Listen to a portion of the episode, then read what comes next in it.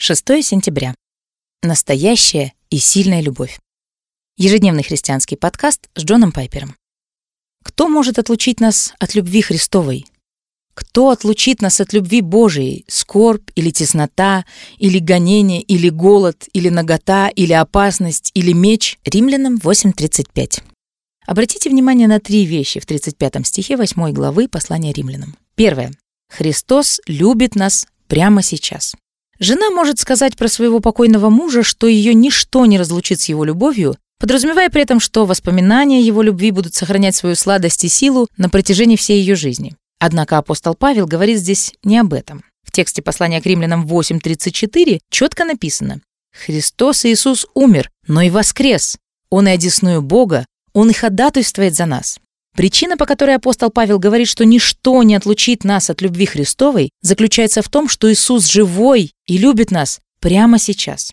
Он находится одесную, то есть по правую руку Бога, и поэтому правит для нас. А еще Он ходатайствует за нас, то есть заботится о том, чтобы Его завершенное дело искупления действительно спасало нас каждую секунду нашей жизни, час за часом, и благополучно приводило нас к вечной радости. Его любовь — это не какие-то воспоминания. Его любовь — это труд живого и всемогущего Сына Бога, направленный каждую секунду на то, чтобы привести нас к вечной радости. Второе. Любовь Христа эффективно защищает нас от отлучения, а потому является не всеобщей любовью ко всем, а предметной любовью к своему народу, то есть к тем, кто любит его и кого он призвал по своему замыслу, согласно тексту послания к римлянам 8.28 НРП. Любовь Христа к церкви, своей невесте, это такая любовь, о которой говорится в послании к Ефесянам НРП «Мужья, любите своих жен, как и Христос возлюбил церковь и предал себя за нее». Христос любит всех, но к своей невесте он питает особую любовь, которая спасает и сохраняет.